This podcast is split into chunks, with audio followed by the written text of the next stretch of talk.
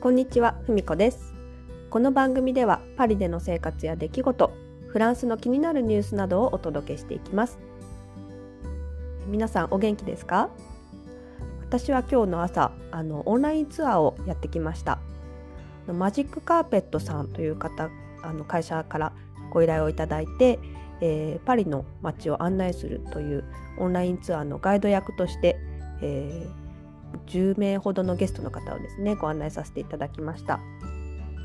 あいにくお天気があまり良くなくてですねあの雨が降ったり止んだりという感じだったんですけど、まあ、1時間ぐらいのフォトツアーあのオンラインツアーの中で、えーそんなにしっかり降ることもなく途中ちょっとパラパラと降ってきたんですけどあのパレロワイヤルとルーブル美術館あとはあのセーヌの街並みやちょっとチュイルリー公園の方からのエッフェル塔など1時間ほどご案内してきました、まあ、ちょっとオンラインツアーのことについてはまた別の機会にお話ししようかなと思います。でちょっとオンラインツアーの参加者の方からも何かパリについてのご質問ありますかと伺った時にフランス人の方はコロナ疲れしてますかっていうちょっと面白い質問をいただいたので今日のテーマは身近なフランス人のコロナ事情についてお話ししようかなと思っています。私の周りのフランス人のコロナに対する向き合い方やフランスの現状についてお話しします。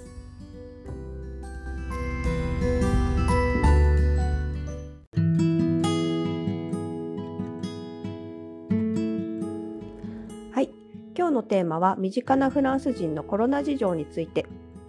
冒頭でもお話しさせていただいたんですが、オンラインツアーの参加者の方の中からえーフランス人はコロナ疲れしていますか？という質問がありました。ちょっと個人的にはコロナ疲れっていう言葉自体はあんまり好きじゃないんですがあの実際にあのコロナにかかってしまった方やあの医療従事者の方であの頑張って働いてる方にそのコロナ疲れっていうなんかちょっとネガティブなこう響きのある言葉ちょっと失礼にちょっと当たったりするのかなと思ってあんまり個人的には使いたくないんですが、まあ、ちょっとそういった言葉で質問をされたので、えー、とお答えしました。そうですねあのやっぱりどうしてもいろいろ制限があるのでまあそうですね今の状況に不満を抱えている方の方が多いんじゃないかなと思います。ま、特に若い方はあの大学はですねフランスは割とこうリモートによる授業が多いので、まあ、なかなか友達にも会えなかったりとか自分がこう大学生活をする中で思い描いてたようなあの生活が送れなかったりというするようなことで、まあ、フランスの大学生だったりとか若い世代の方はやっぱりすごく今の状況、まあ仕方がないことではあるんですがということも理解した上で不満に感じている方、まあ、どこの、ね、国もそうだと思うんですけどそうです、ね、あの大統領にあの今の状況を改善を訴えるような手紙を書いたあのストラスブールの学生がいましたがそれもちょっとフランスのニュースで話題になったりしていました。多分日本に住んでいる方もあのニュースとかで報道されているようにもちろんフランスの方が日本よりも随分あの感染状況ですとか、まあ、あの重症者の方とか亡くなったりする数はフランスの方がすごく多い状況で過去に2度ロックダウンをしています。1回目が昨年の2020年の3月から5月にかけての約2ヶ月間と2回目が秋ですね10月から11月にかけての約1ヶ月間ロックダウンをしていましたで年末年始を終えて、まあ、クリスマスフランスはあの、ね、皆さん家族で集まる時期なのでまた年が明けて3回目のロックダウンがあるんじゃないかとみんなみんなで支えてたんですけど結局ギリギリあの3回目のロックダウンにはならず今2月もうすぐ終わりですね。多分このまま春まで行くんじゃないかなと思っています。今の感染者の状況はすごく増えるわけでもなくかといって減るわけでもなく、まあ、1日2万人とか2万5千人とかそういう状況でまあそんなに急激に増えたり減ったりもせずもう横ばい状態というかであのギリギリの状態で、えーここまで来ているという感じですね。でカフェやレストランはずっとあの休業状態になっていてテイクアウトのみ販売していいんですね。で1日の保証も、えー1万ユーロの保証がありあ1ヶ月の保証ですね1ヶ月の保証1万ユーロなので日本円にするとまあ120万円とかですかね。でテイクアウトの分の売り上げはあの課税対象にはならないということであのテイクアウトをあの続けている飲食店も結構あります。で美術館とか博物館映画館なども劇場なども全て今閉鎖なのででまだいつから開始していいという政府のアナウンスもない状況なんですね。も最近私があの結構いろんなあの exposition だったりとか美術館にこ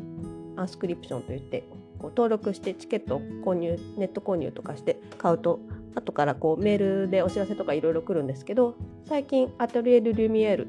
という美術館ちょっとこれは新しい美術館でデジタルでこう絵画の中にいる世界を体験できるというあのエミリー・イン・パリエミリー・パリへ行くというネットフリックスのドラマの中でも出てきた、えー、2年前ぐらいにはゴッホ1年間ゴッホのあのテーマでゴッホの絵の中にいるような気分を味わえるというそのドラマの中でも出てきたその美術館が、えー、4月の3日からですかねチケットを販売開始するというメールが来たので、まあ、おそらく多分政府の方針としても、まあ、春ぐらいからはまた美術館を再開させるの段取りで多分そういった内々的に美術館とかにはこう知らせて通知がいってるのかなと感じさせるようなこのメールのお知らせだったのでちょっと希望が持てるなというあの明るいニュースでした。すごくあの感染者の数が多いのでというのもまあフランスはものすごく PCR 検査とか検査を本当に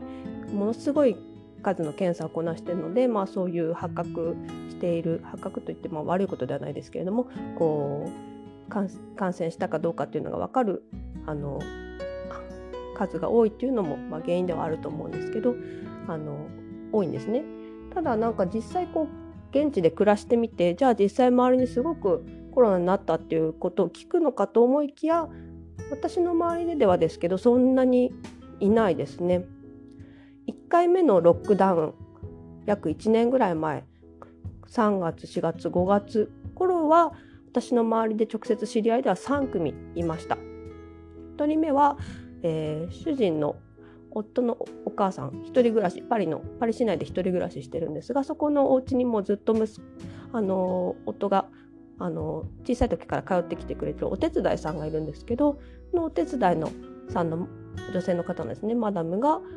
あのかかってしまって、まあ、ご家族みんなでかかってしまって息子さんとか旦那さんとか一家かかってしまって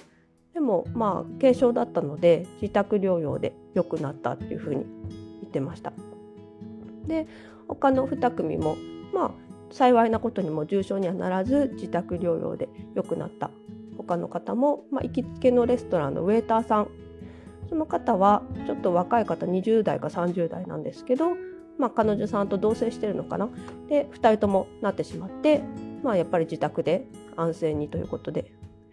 もう1人があの夫の、えー、ゴッドファーザー。ゴッドファーザーってあの映画でありますけど私もなんかこっちに来る前ゴッドファーザーって何なのと思ってたんですが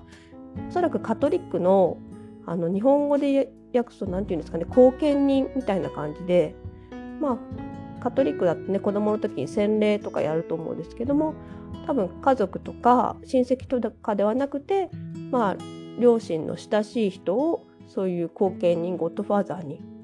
設定するのかなってちょっと私もいまいちよく分かってないんですけどゴッドファーザーのご夫婦が、えー、なってしまったって。の方はパリじゃなくてベルサイユにお住まいなんですけどでもまあ60代とか70代ちょっとわからないんですけど年齢がぐらいででも全然熱が出ることもなくなんかちょっと体がだるいなぐらいの症状しか出なかったのがすごい幸いだって言ってましたね。身近な人たちはそのぐらいなのででもっとこう感染者が増えた2回目のロックダウンまあ去年の秋ぐらいですねでも全然周りになる人もいなくて、うん、私としてはそんなに実感がなかったんですけどでもまあ私が通っているヘアサロンの美容師さんとかに聞くとなんかロックダウン明けに私は行ったんですがロックダウン明けに私も実はなってたっていうお客さんも結構いたみたいな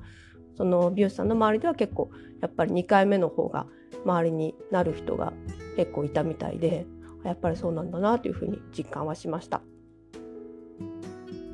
私の周りのフランス人の友達とかは割としっかりしている人が多いのかよくニュースとかでフランス人はねこうコロナになってもマスクもしなければ手も洗わないみたいな感じでよく話されてることが多いと思うんですけどもともと私の周りのフランス人はちゃんともちろん手も洗うしまあコロナになってからちゃんとマスクもするしあのソーシャルディスタンスきちんと守ってるような人たちばっかりだったので面白いのは私の家土足なんですね。土足といってもまあホテル利用するみたいな感じで玄関のとこに行ったら、まあ、家に住んでる人たちはちょっと家用のスリッパに履き替えるみたいな感じででも友達とか来てこうパーティーとかやるときはもう普通に入ってねみたいな感じで土足で入ってもらうんですけどコロナになってから、まあ、少人数で本当に家族だけの集まりとかであの義理のお姉さんの,、えーとおね、あの夫に姉がいるんですけどそこの旦那さんとあと甥っ子姪っ子来た時とかはちょっと気を使ってなんかみんな靴を脱ぐように意識して靴ここで一応脱いどくわみたいな感じにしてたのが自主的にそういうふうにしてたのでああすごい日本みたいにやってるんだと思ってなんかそう考えると日本はやっぱりすごく衛生的ですよね。なんかすごいその意識が変わったなっていうのをちょっと感じました。で友達たちもやっぱりあの去年はその 3, 2月3月4月5月の1回目のロックダウンが明けて夏の間は割とバカンスとかもあったのでみんなコロナに気をつけつつバカンス行ったり旅行行ったりというのはできてる状況だったんですね。なので秋の2回目のロックダウン直前までは割ともう最後の方は気が緩んでる人とかもいてまあビズはもうずっとしてないですけどその秋に会った時には友達とかちょっと1人ぐらいはこうもうビズしてもいいんじゃないみたいな感じしてる人とかもいたりはしたんですけどでも基本的にはもう他のもう90%以上の90%以上の友達たちはもう全然ビズももちろんしないしすごく気をつけてる感じでした。やっぱりノエル直前になって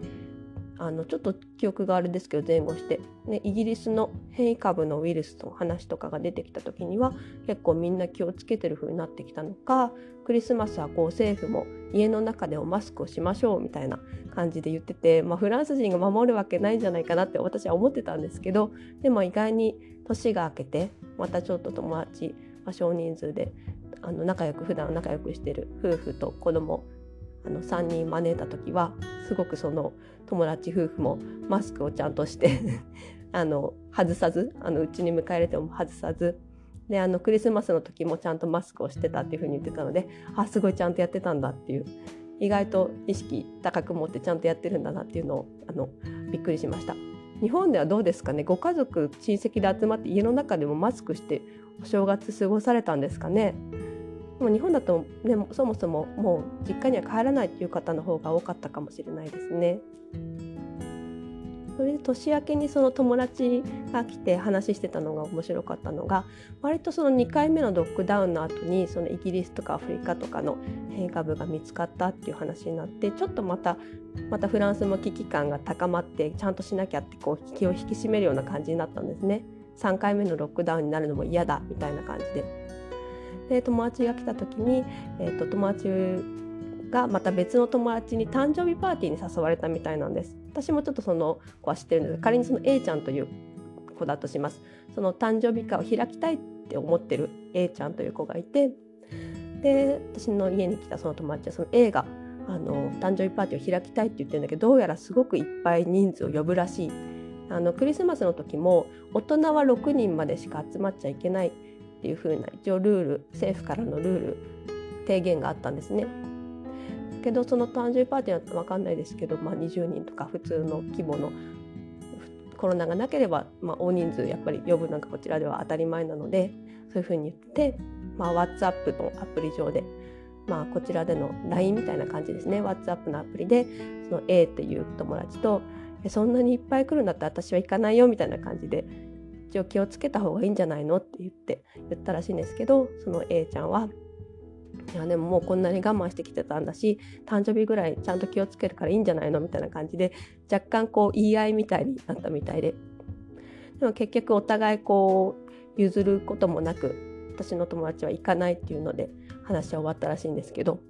終わった話の会話を終わった後に気づいたら実はなんか2人だけの WhatsApp だと思ってたらその誕生会に招待された人たちのグループチャットだったらしくて グループチャットでこんな言い合いしてたんだってこう後からショックを受けたみたいです。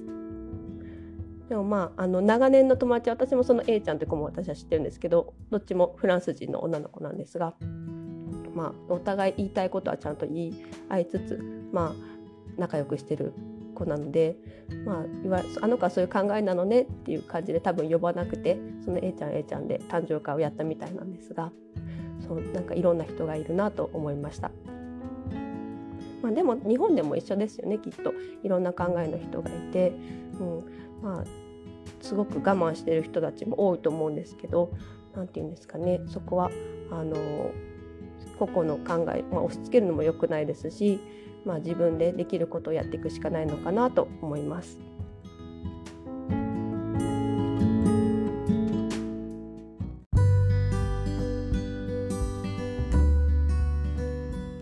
はい今日は身近なフランス人のコロナ事情についてお話ししました。ちょっと話が取り留めもない感じになってしまったんですが、まあ、リアルな現地の、あの現地に住んでいる日本人が感じる情報ということでお伝えしました。最近ですねあの娘があの保育園から風邪をもらってきまして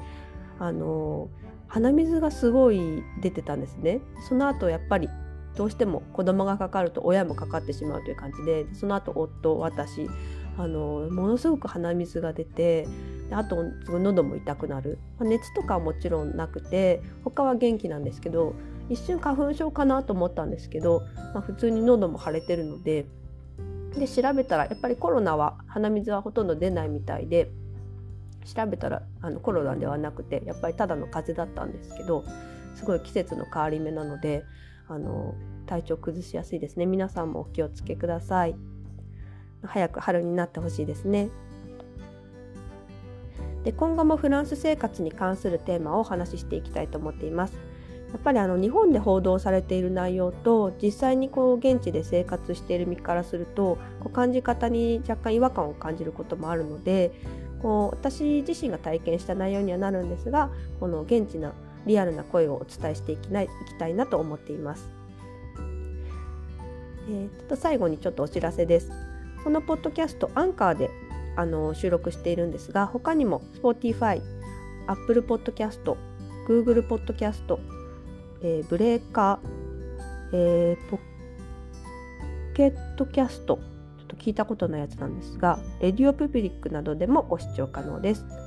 アップルだけまだ反映出てないかもしれないんですがあのご都合の良いプラットフォームで探していただければ幸いです。